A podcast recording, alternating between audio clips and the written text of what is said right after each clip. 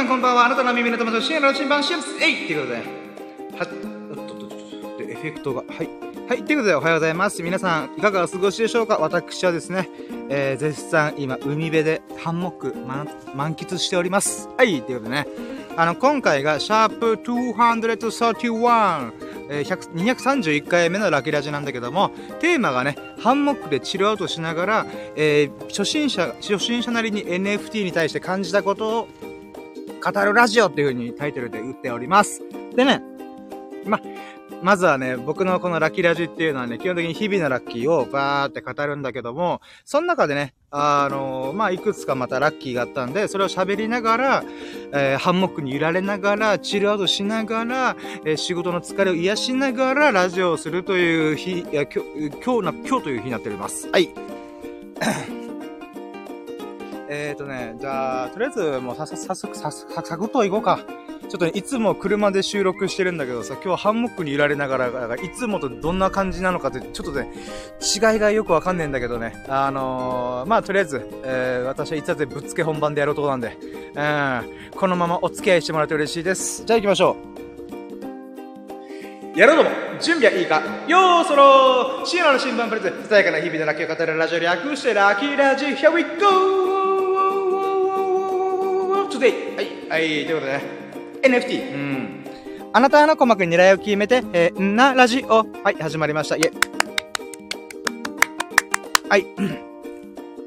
でね、えー、まあ、このラッキーラジというのはね、タイトル、タイトルというか僕のアカウント名にある通りに、ささやかな日々のラッキーを語るラジオ略してラッキーラジというふうにお送りしております。で、ここ最近はね、仕事で忙しかったりとか、なんかちょっと疲れてんなとか、えー心がなんか、心ここに、あ、心ここにあらず感があったんでね、もうふぬけな1ヶ月を過ごしたわけですよ、8月。うん。だけど9月入ってね、だんだんと元気を取り戻して、かつね、新しいことにチャレンジし始めて、あ、エネルギッシュさが戻ってきたなと。うん、そういう側面が出てきたんで、その喜びのおかげでね、今のところ3日連続ラジオしてます。あー久々だね。だいたいね、4日とか3日あげちゃうんだけど、なんだ、喋れるラックとねえなとか、ラッキーねえなっていうことで、やってたけどね、自らね、こう動き始めるとさ、エネルギッシュさがさ、なんていうかな、内側からさ、私のさ、マインド、もう私の心のハート、マインドハート、うん、わかんねえや、まあいいや。うん。そこからね、こう、なんていうかな、こう、もりもり、ももりもりって違うな。なんかうんこみたいな話だったな。えー違うな。メラメラとね、燃える何かがあるわけでございます。うん。でだ。あのー、まあ、今日、今日のラッキーをね、語るとね、まあ、今日っていうか、正確に昨日、今日か、あっていう部分で言うならば、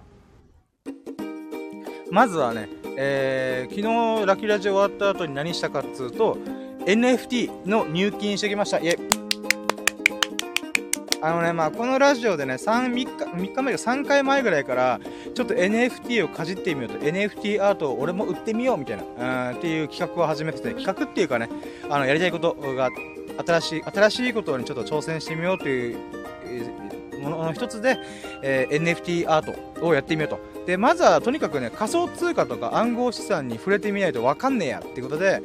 えーとね、コインチェックっていう仮想通貨の取引所、仮想通貨って暗号資産か、の取引所で口座開設して、で、そこに、えー日本円の現金5000円分とりあえずぶっ込んでみるっていうことを昨日やったのね。昨日とか今日の朝か。うん。で、その流れでね、まあ5000円を入金して、えーとね、今回僕は NFT アートっていうのをやってみたいっていうことで、なんかね、この自分の用途に応じてよく使われる仮想通貨が違うらしいんだよ。で、ビットコインとかは、ほんと仮通貨的な、通貨っていうのはお金的な側面で、まあなんか、うん、資産っていうのかな、投資的な側面で、こう、なんだろうな、売り買いしてるっていうのがあるんだけど、イーサリアムっていう仮想通貨のコインがあって、これ何かっつうと、僕もね、詳しくは全然わかんねえんだけど、NFT アートをやるんだったら、イーサリアムっていうものを、えーやっといた方がいい。なんでかっていうと、それは、そのイーサリアムを通して売買を行われてるっていうことらしいのよ。うん。私はね、よくわかんねえなって思ったんだけども、とりあえずやってみようと。で、なので5000円のうち2000円分をね、イーサリアムに変えたんだけど、なんかね、このイーサリアムとか仮想通貨のさ、感覚が全くわかんないから、じゃあ2000円で買えるイーサリアムコインみたいなのを買うかと思ってまあやったらさ2000円分って大体その時のなんていうかな相場で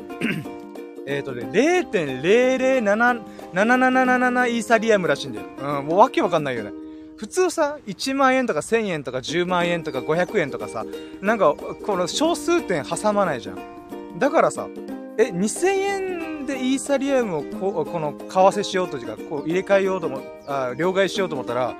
何この端数みたいな。小数点切り捨てて何って思ってさ。なんかそういったこともね、また、んなんていうかな、不思議な感覚だった。だってさ、ある意味1円をさ、0.7銭とかにしてるんだよ。わけわかんなくない？まあ、だけどこれがネット上の、まあ、数字上の話では別にね1イーサリアムが大体20万ぐらいだったかな。でそのうちの2000円で買えるものって言ったら0.000777イーサリアムらしいんだよ。だから小数点45桁の金額で取引される通貨って何なんだろうなとかねマジでわけわかんない感覚だった。だけどこれが、えー、いつかね僕の NFT アドを売る流れの時にえー、自分の中でじゃあいくらで売ろうか日本円で言ったら大体いくらぐらいだろうとかそういうね相場感がわかるかなと思うんで、まあ、今後ね勉強してしてねこの NFT アートとか、えー、イーサリアム仮想通貨暗号資産、えー、Web3.0 とかねまあそういったものをねコツコツコツコツまあ勉強学べればいいかなと思ってる。うん。出たえー、まあそんなこんなしながら、その入金が終わってね、あ、ちなみにさ、これ銀行入金も、あ、そう、えっ、ー、と、その、コインチェックっていう、えー、仮想通貨取引所にアカウント作ったんだけど、あ、口座か、口座作ったんだけど、これね、不思議な感覚だったんだけどさ、あの、今のご時世さ、大体コンビニとかさ、なんかどっかでこうネットを通してさ、PayPay で支払うとか、なんかそういうことできんのかなと思ったんだけど、なんかね、仮想通貨に関しては銀行振込オンリーだと。あ、正確にはコインチェックという取引所は、あの、えっ、と、現金で、現金っていうかまあ、えー、銀行振込だけだった。不思議だよねと思って。うん。まあ一応ね、5000円をさ、こう ATM 行って振り込んだら、あのー、まあすぐ反映されたから、まあ、デジタルの世界って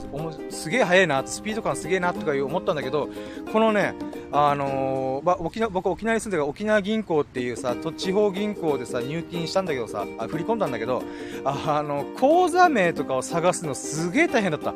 あしょうがねえから店員さん、銀行員さんに聞いて、あ、これでしたら普通銀行の、えっ、ー、と、G とかで調べてとか、なんかね、この、今回、えっ、ー、と、コインチェックが取り扱っている口座、あ、それ、ここに入金してくださいねっていうか、2つあって、それが GMO 青空ネット銀行っていうものと、なんだったっけな、住友だったから三井やったかな、ちょっとの信託銀行みたいなところの似たかったから、とりあえず GMO でパッと入れちゃおうみたいな、うーん、っていうことをやってたんだけど、なんかねあのその ATM 振り込みをさ僕人生で23回しかしてないからドキドキしながら俺詐欺られてないのな詐欺詐欺でこう変な振り込みしてるわけじゃないよなとかいうヒヤヒヤ感もありながら、えー、無事ね、あのー、入金し終わったんでよかったなという安心感があった。あごめん。話が前後して申し訳ないんだけどまあそういったこんなしながら、えー、入金が無事終わりました。で、えー、さっき言った通りに0.00777イーサリアム。えー、まあ、ラッキーセブンにちなんでさ、あの、なんとなくラッキーになればいいなと思って、あの、まあ0.007777イーサリアムをしたんだけど、あのね、これもまたね、僕こういう投資っていうのかな、為替っていうの、えー、FX っていうのかな、そういう感覚のものに一切触れてこなかった32年間だったから、あのね、今回ビビったのが、僕がさ、このイーサリアムを買う瞬間に、まあ、0.00777イーサリアムは、大体2001円ぐらいの価値だったんだよね。まあまあちょっと1円が半端だけど、まあいいやと思って、えー、購入したわけよ。で、それが昨日のお昼ぐらい。そっからね、あの、価値がどんどん下がってて、あのね、僕の総資産が本当は5000円のはずなのに、あの、4800円、890円だったかな。なんか知らんけどめっちゃ下がってんの今。ビビったね。イーサリアムえ？と思って。でしかも僕もさこの買う買うこのなんていうか自分の現金キャッシュ現金で日本円をイーサリアムに変えるときにさ今の相場の安い時にやっときゃよかったなと思って。まあ本当ね100円とか50円の世界だから別に構わんけどさこれがさもし僕が100万円単位でさ仮想通貨を売買したらやばかったよなってめっちゃ冷や汗かいた。でこのイーサリアムのなんていうかな、あの、チャットみたいな機能があってみんながさ、こうコメント残していくわけよ。今買いだとか、今売りだとか、いつ利益確、利益、利確利益確定、利益確定しようかとかいう話してんだけどさ、あの、このイーサリアムの下がりってやばいな、みたいな。ってことで、わらわらみたいな感じで、なんかね、あの、みんななんか達観してんだよね。うーん、なんか、すげえな。だって僕は言うて5000円しかぶっ込んでないし、さらに5000円のうち2000円しかぶっ込んでないから、別に価格が下がろうと上がろうとぶっちゃけあんま関係ないしなんだったら NFT アートっていうものをやってみたいもしくは売買してみたいっていう側面からやってくからあのねまあ関係ねえっちゃ関係ないんだ。だけど、これがもし僕がさ、お金持ちだって、イーサリアム、やが100イーサリアムね、うん、とかわかんないけど、そういうの手に入れた時にさ、めっちゃイーサリアムの価格下がっとるやんけ、みたいな。うん、ってやったら気が気じゃねえだろうなと思った。うん、100イーサリアム、まあ日本円だといくらかわかんないけど、まあまあ例えば、まあ、50万円の価値のある仮想通貨、イーサリアムが、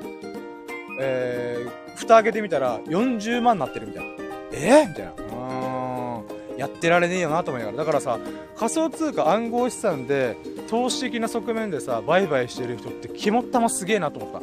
うん、ギャンブルじゃん、これと思って。うん。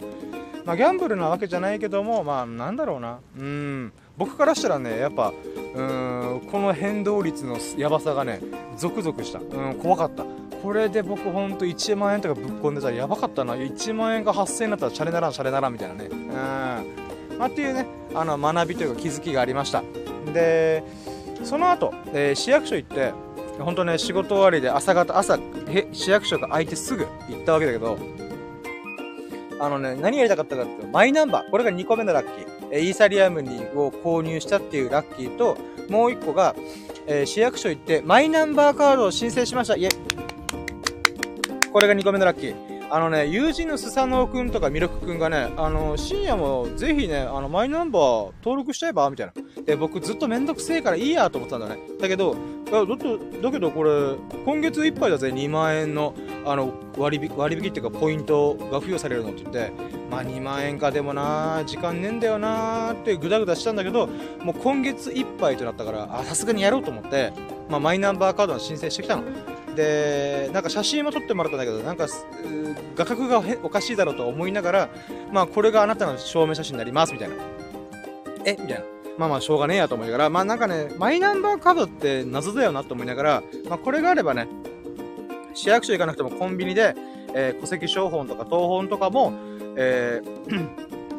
あの印刷してもらえるってことだったんで、あ、そういった側面では便利だなーっていうのもあったし、あとはまあ2万円分のね、マイナポイントっていうのが手に入って、PayPay とかキャッシュレス決済のサービスと連携させると、えー、約2万円分のポイントが付与されると。まあいろいろなんかね、あの上限がどうこうとかいろいろあるんだけども、まあまあまあまあ、うん。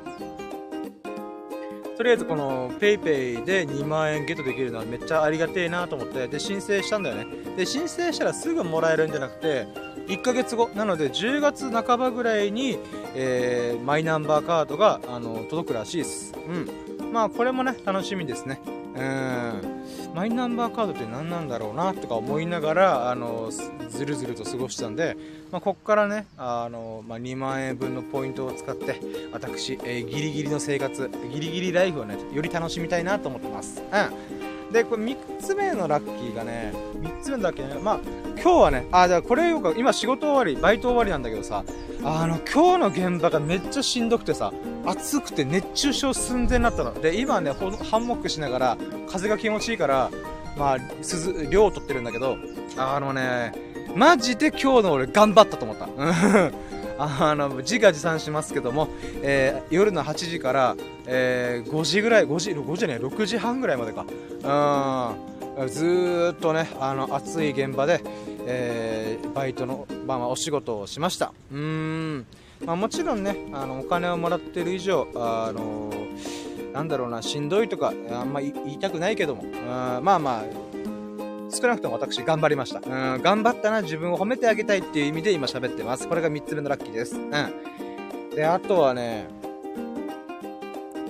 うん、4つ目のラッキーっていうか、まあまあ、こんな感じでね、あの、めぼしいラッキーをこんなもんでございました。この3つかな。うん。あ、3つでね、4つ目。4つ目が、ハンモックしながら今ラジオ収録してます。イェイこれが4つ目だな。あー。3日連続のね、ラキラジオをお送りできてるっていうのが私はとても嬉しい。で、さらにハンモックしながら、で、あのさ、世界広しといえど、ハンモックしながらラジオするアホいないと思うんだよな、俺。うん。てか、スタンド FM 史上初じゃねえかなって勝手に思ってる。うん。まあ、いるのかな？いるかもしれないけどな、かなかいないと思うんだよな。うん。この早朝の海辺でさ、風に煽られながらハンモックでチルアウトしながらラジオするってさ、もうどういう状況、どういうシチュエーションでお前今過ごしてんの？みたいな。うん。だけどね、あの、今日はハンモックしたいなと思っちゃった。うん。なので、まあ、えー、ハンモック久々、えー、2か、3ヶ月ぶりぐらいかな。えー、で、ハンモックが楽しめてるのがね、とっても嬉しい。うん。で、4つ目が、ラッキーがこんなもんかな。うん。これはね、もともと、ほんと寸前まで考えてなかったんだけど、あハンモックいいじゃんみたいな。うん。で、ちなみに、あの、ハンモックせっかくセットアップするんだったら、あの、これも動画と撮っちゃえと思って、あの、動画も収録しました。なのでね、あの、これもまた1分以内の動画で TikTok とか YouTube ショーツとか Instagram リールズにアップしようかなと思った。うん。まあ、久々の動画撮影だったから、ちょっとどうかなと思いながら、まあ、編集でなんとかなるっしょ。うん。なんとかなるのかなわかんない。面白い動画とはわからないけども、えー、僕の Vlog 的な側面でね、毎回ショート動画アップしたんで、先月はね、先月が8月までは。8月？まあいいや、うん。なのでね、えー、ちょっとね、夏休み撮ってたんで、えー、そろそろ動画をね、再始動して本格的に取り組みたいなと思ってる。うん。なので、その一発目がハンモックだったらまたいいかなと思ったりね。うん、しちゃったりなんかして。はい、ということで。えー、で、え、まあ、ラッキーが4個ぐらい喋ったかなあちなみにこの後確定ラッキーで1個あるのが、えー、海でパシャパシャしてきます。えまあね、あの、泳いでいいかわかんないから、とりあえずね、足先だけでパシャパシャできたらいいなと思ってる。うん。まあ、それはわかんない状況次第だけど、あの、ライフセーバーの人が何か言ってきたら申し訳ないんで、うん。まあでもね、あの、せっかく海に来てるからね、パシャパシャする。あと多分1ヶ月もしたら海入れなくなるから、あもしかしたら今年2022年の海海締まりかもしれん。俺の中での。うん。まあとりあえずねあの最後の沖縄の海をねちょっとパシャパシャして堪能してこようかなと思います。はい。じゃあまあ霧のいいところで5個のラッキーが揃ったところで、えー、今日喋りたかったこと。あと10分ぐらいで喋り終わるつもりなんだけど。まずね、タイトルである通り、ハンモックしながら、えー、初心者の僕が NFT で感じたことを、あのー、喋るんだけど、僕ね、一応 NFT をやるにあたって、あの、ある人の言葉がすごい、ああ、この考え方で NFT を見たことがなかったっていうのがあったんで、もともとね、NFT とかメタバース、えー、Web3.0 とか Web3 かっ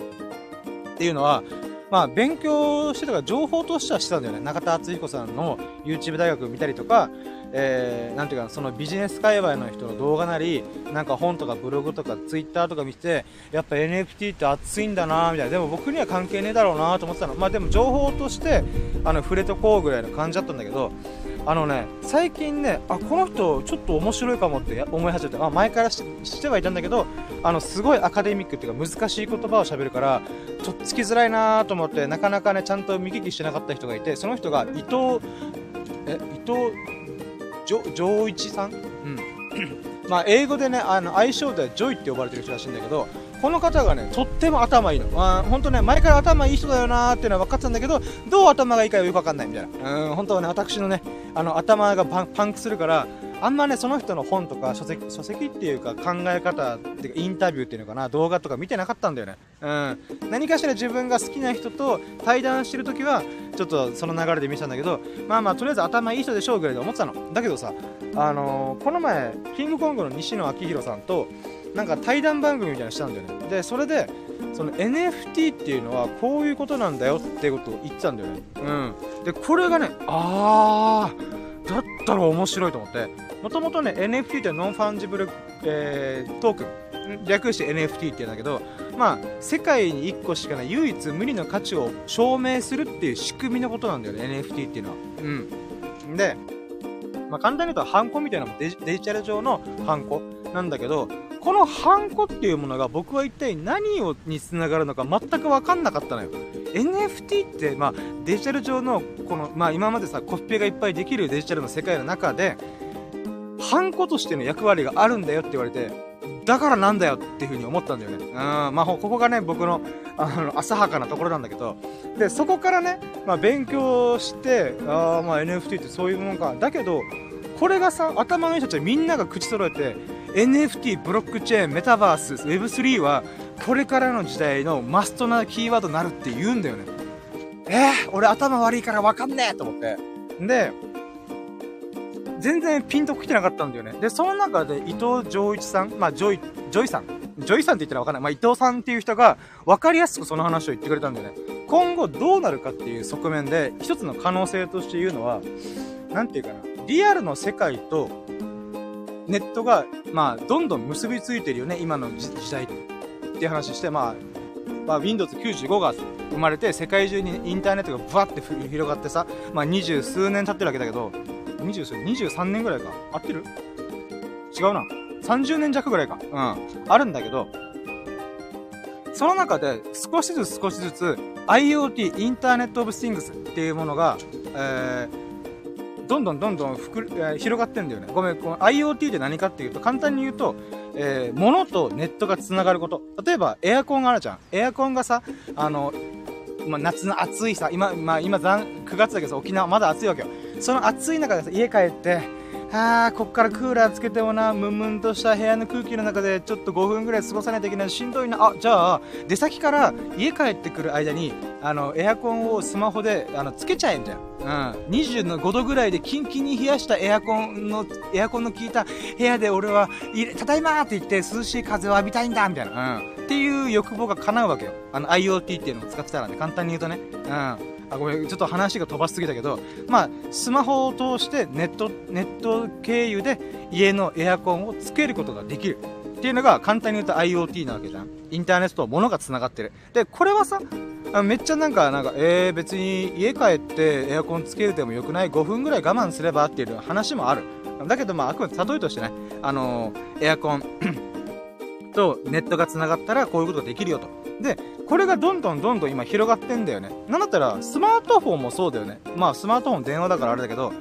なんていうかな、うん、わかりやすい。直近で言うのは、例えば、電気自動車、電気自動車ね、あの、えー、自動運転、テスラモーターズとかの自動運転、あるじゃんあのー、電気自動車。えっ、ー、と、なんだか、モデル S とかさ、モデル3とか、モデル X とか、モデル Y とかいろいろあるわけじゃん。で、それが最終的に何あ、最終的っていうか何をしてるかっていうと、車とネットがずっと繋がってるんだよね。うん。まあ、僕は持ってないしさ、高級車だから買えてないんだけど、あの、どうやらテスラ車の車っていうのはそういうことらしい。ネットと車が繋がってて、で、あの、ネットを通じて、あの、道路の状況とかを見ながら、あの、なんつうの、えー、運転してるらしいのよ。うん。で、このね、あの、IoT っていうのがどんどんどんどん進むとするじゃん。その時に NFT と結びついたらとっても面白いことが起きるんじゃないかと僕は思ってるんだよねって言ったのが伊藤上上一さんなんだよ。で、僕これ言われた時に、あ、確かにと思っちゃったんだよね。すごい納得感があって、あのね、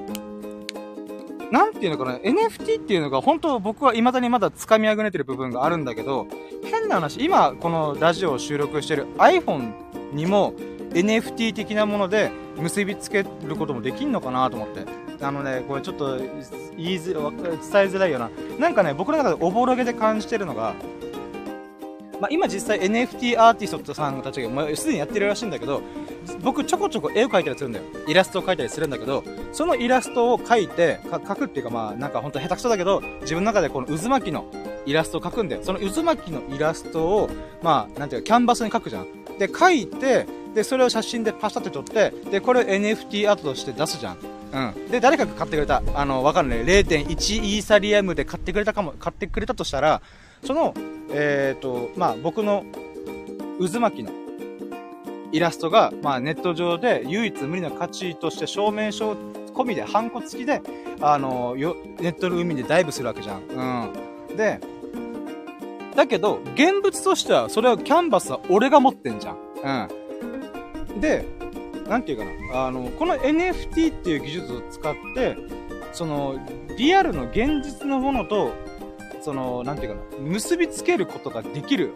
だよっていうんだよな。ごめん、ちょっとごめん、言語化できてないんでごめんね。あの、で、その今やってる NFT アートの人たち何やってるかっていうと、自分の渦巻きのイラストを描きました。で、それは現物は今自分が手元に持ってます。だけど、画像としてデジタルアートとしての権利は、その0.1イーサリアムで買ってくれた人がいます。で、これって今、リアルとデジタル上で2個のものが生まれてんだよな。わ、わかるこれ。だけど、本当はそれって結びついてるはずなんだよ。僕の渦巻きのイラストは僕が作ったものだけど、誰か A さんという人が0.1イーサリアムで買ってくれたから権利を渡してるわけだ。うん。で、そうなった時に、えーとね、例えば僕がなんか個展開きたいなって時に、その個展に、その A さんが買ってくれたイラストを、なんていうかな、えー、出展することもできるんだよ。現物は俺の手元にあるからね。うん。でね、あのー、ごめん、ちょっと、ごめん、話してたらごめんな。ちょっと、ほんと聞いてくれる人申し訳ないんだけど、あの、じゃあ個展やりますと。そうなった時にさ、僕は必ず、この A さんが買ってくれた渦巻きのイラストの横にキャプションとして、これの権利、えー、NFT の、NFT の権利は、えー、A さんという方が、えー、持っておりますとか買っております。だから今 A さんの協力を経て、あの、この個展でこの出展してますよっていうことができるんだよな。うん。で、これがさ、別に1個の作品だけじゃなくて、いろんな作品にリアルとネットのこの権利の関係性を結びつけることによって、あの、なんていうかな。とっても面白いことが起きるんじゃないかって言ってんだよな。で、あのさ、これ話が一瞬飛ぶんだけどさ、モナリザがなんでモナ、あの、あんだけ言う、あの、あ、だって、違うな。これ、あのさ、モナリザってさ、値段がつかないんだよ。らしいの。なんか美術展とか美術賞の人たちでも、モナリザの価値っていうのは、例えば何億円とか75億円ですとか言えないんだって。うん。値段がつかないんだよ。これ不思議だよね。モナリザってさ、世界で最も有名な絵画の一つなのに関わらず、値段がつかない。つまり、ゼロと無限の、は、なんか端っこ同士なんだよ。だから、0円なんだけど、無限大円なんだよ。でもあるんだよね。うん。でね、なんでかっていうと、モナリザっていうのは、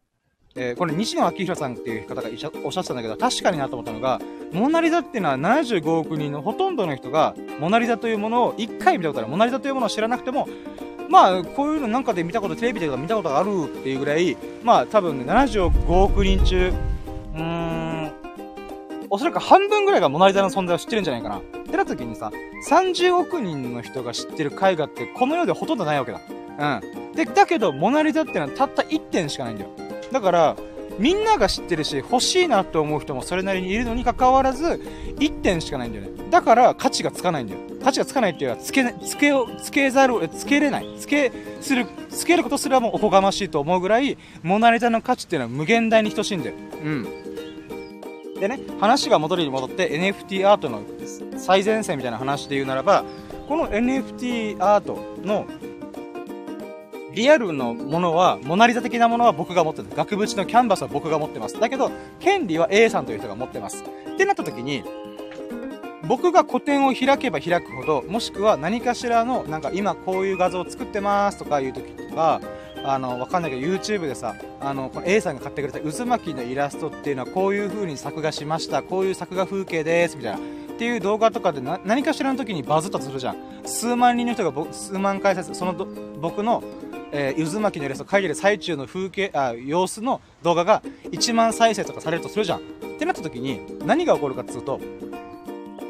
A さんは、その絵の権利を持ってる。で、僕は、えー、その権利は売ってるんだ、売ってるんだけど、まあ、物は自分が持ってっから、古典とか、まあ、そういうので、いろいろ目に、みんなに、め、め、みんなの目に触れる、世の中の人に、世の中の人が目に触れるような状況によく、は、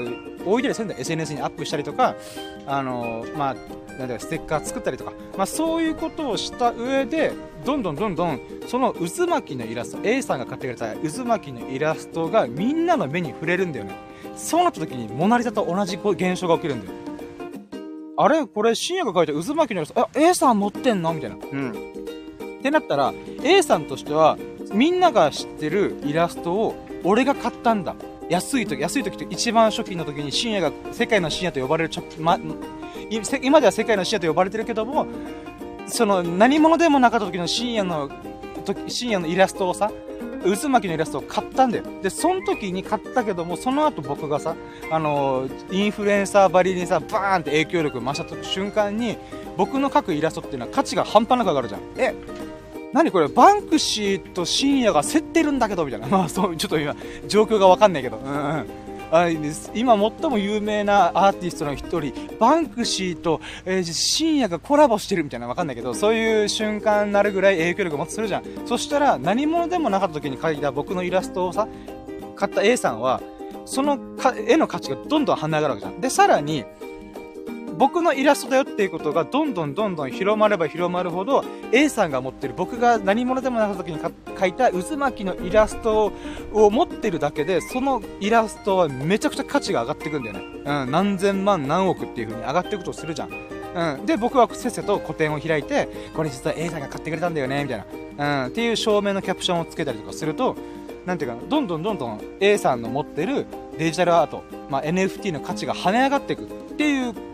つながりになるらしいんだよ。うん。ごめん、これ伝わる？なんか変に小難しい、えー、おしゃべりしちゃった気がするんだけど、まあそういうね、あのー、仕組み、仕組みにもなれるんだよってことを伊藤浄一さんが言ったの。で、その時に僕は感動して、これすごい面白いと思ったんだ。うん。で、ごめんね、話がずるずるずるずる10分、10分で終わらせて森がさ、結局その説明だけで10分使っちゃった。話が下手だわ、精進します。でね、言いたかったのはここじゃねえんだよ。ここもね、面白かったことだから別に喋ってよかったんだけど、本当に伝えたかったことは、この NFT っていうものがさ、あまりにも異質すぎるんじゃないかって僕は思ったんだ。うん。あのね、これどんなに頭いい人でもさ、やっぱさ、あの、NFT っていうものが一体どういう風に世の中に価値を提供するのかとか、テクノロジーとして世の中をいかに便利にするかっていうのが掴みあぐねてるんだろうなってめっちゃ思うんだよ。今僕も勉強中だから、まだ NFT かななんか一丁紙してるぐらいだから、あの、全体図は全くわかんないんだけど、なんとなくね、NFT って、今アートに使われてる部分が多いんだけど、なんかもっと違う側面あんじゃねえかなと思ってんだよね。うーん。これちょっとそれが何なのかちょっと言えないんだけど、なんかパッとし、なんかね、どこまで行ってもさ、今の社会の延長線上に、なんとか NFT っていうものをはめ込もうとしてるんだけど、なんかそうじゃないんじゃないって僕思ったりするんだわな。うーん。なんだろうね。なんかね、この権利って、あ、だから、なんていうかな。これね、この、いろいろはしょって結論で言うならば、NFT について考えるんだったら、それ、これをどう活用するかっていうのを考えるときって、なんかね、今ある社会にある既存のさ、仕組みに対して当てはめるっていうことは、実は、とっても危険なんじゃないかなと思ったんだ。なんかね、NFT の可能性を狭めてる気がするんだわな。うん。で、今、DAO とか、あの、そういったものもあるんだけど、なんていうのかななんか株式会社だな、それ、みたいな。っていうものもあったりとか、なんだろうな。あと、分散型社会が誕生するっていう風になんかね、ねうん、なんかね、中央集権型の社会から分散型社会に切り替わるって、えー、言う人もおるんだよな。伊藤浄一さんとかまさにそう言ってんだけど、でも僕はね、なんかそうはならないんじゃないかって思ってんだよな。うん。あ、ごめん、これちょっとね、話がまた、え、長くなりそうだな。まあ、いっか。これもちょっとなんか僕もさ、うん、なんかこの話をして、何になるって感じもあるんだけど、まあ、いっか。最後に、やっぱこれ喋ろう。やっぱ喋ろう。うん。このね、NFT とか、あの、トークンとかを使って何をできるかっていうと、あの、まあ、DAO とかで言うならば、みんなが株式みたいなものを持ってて、トークンっていうのを持ってて、で、それを使って、お互いに意見をディスカッションしたりとかして、このプロジェクト DAO っていうものをどういう風に進めていくか、何を生み出すかっていうのを決めることができる。だからね、社会主義に近い状態の組織が作れるらしいんだよ。うん。このみんなで話し合って決めようみたいな。うん。民主主義、社会主義って民主主義か。民主主義的な側面で、えっ、ー、と、プロジェクトを作れると。会社的なものを作れると。だけどさ、なんかね、うーん、この NFT ってさ、みんなが主張する前提になってないって僕は思うんだよな。うん。なんか、その NFT トークン買いました。で、トークン買ったからにはなんか利益が配分される可能性もあるっていう感じでやるんだけど、なんかね、人間って結局さ、猿の延長線上だからどこまで行ってもピラミッド型の群れ社会を作るんだよ。うん、これはど、どこまで行っても歴史がそれを証明してて、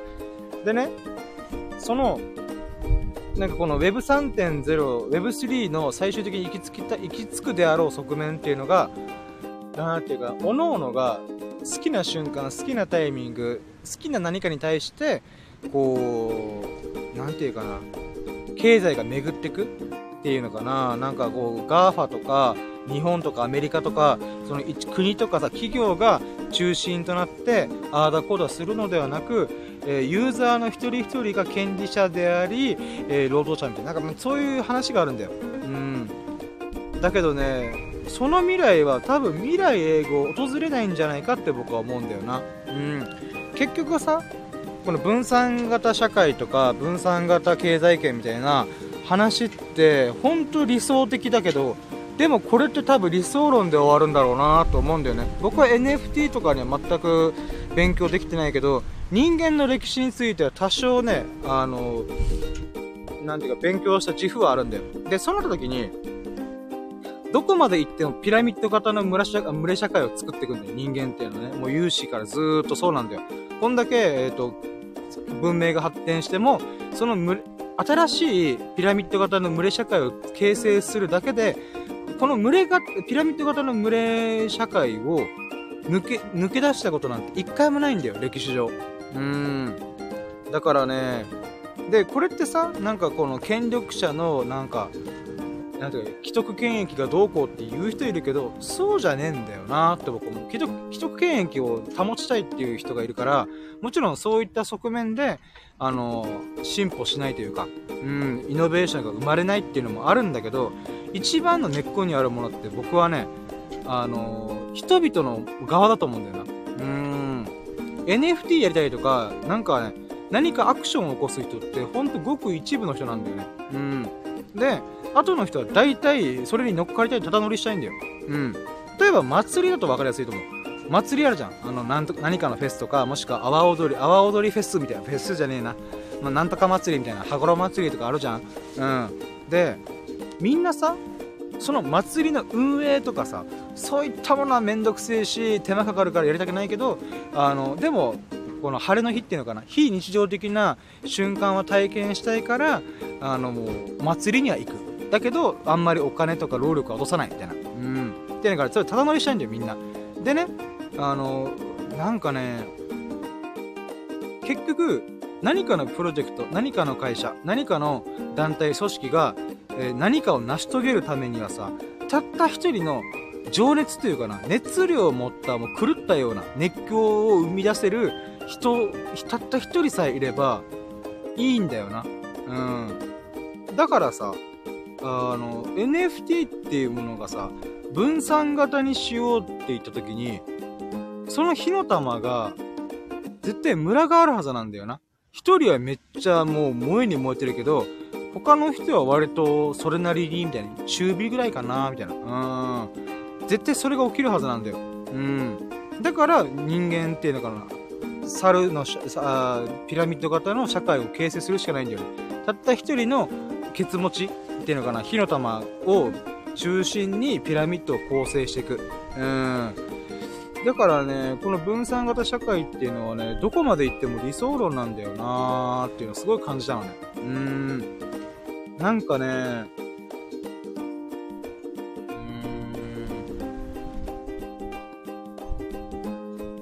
うん。なんか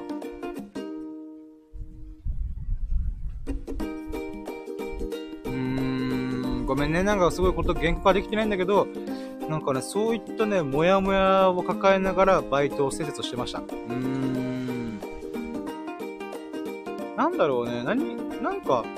なんかこの NFT を取り巻く、なんか、思想っていうのかな、文化っていうのかな、が、どこが片手落ちしてる感じがちょっとするんだよな。うーん。まあ、言うて僕はね、NFT 初心者だし、これから、なんか、あのー NFT アートを買ってみたり、NFT アートを売ってみたりとかをするから、うん。まあね、あの、本当あの、ビギナー、初心者のざれ言だと思って、あの、聞いてくれて、もいい、捉えてくれたら嬉しいです。あまあ、今後ね、あの、やっぱ俺の数当たってんじゃん、みたいな。うん、ということになるのか。それとも、あの、NFT というものが世界を変えていくのか。うん、まあ、答え合わせは5年後、10年後かなと思ってるんだけども、まあ、そのビッグウェーブにね、今更ながら僕も乗っかろうかなと思う次第でございます。はい、ということで40分間おしゃべりしましたが、えー、今日のラジオで喋りたかった方はこんなもんかな。なんかね、ちゃんと原稿ができてなかったのが大変申し訳ない。結局40分喋ったけど、賞味20分弱ぐらいじゃない？みたいな、うん、感じがする。まあ、だけどね、あの、許してちょ。私、ハンモックでチラッとしながらもうそろそろ眠い。うん。はい、ということで、えー、じゃあ今回、シャープ231、231回目のラキーラジでございました。えー、たまたまね、聞いてくれたそこのあなた、本当に本当にありがとう。もしよろしければね、ハートマーク、コメント、フォローしてもらえて嬉しい。うん。で僕らハンモックしてる様子っていうのはねあの YouTube であの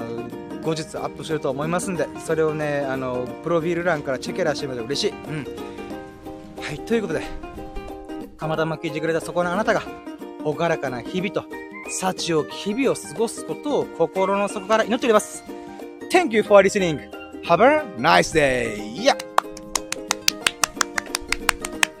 はい。ということでね、あの、今回、ラキラジ、えー、シャープ231、えー、今回のテーマが、ハンモックしながら NFT 初心者なりに感じたことを語るラキラジ、ララジオという風にお送りしました。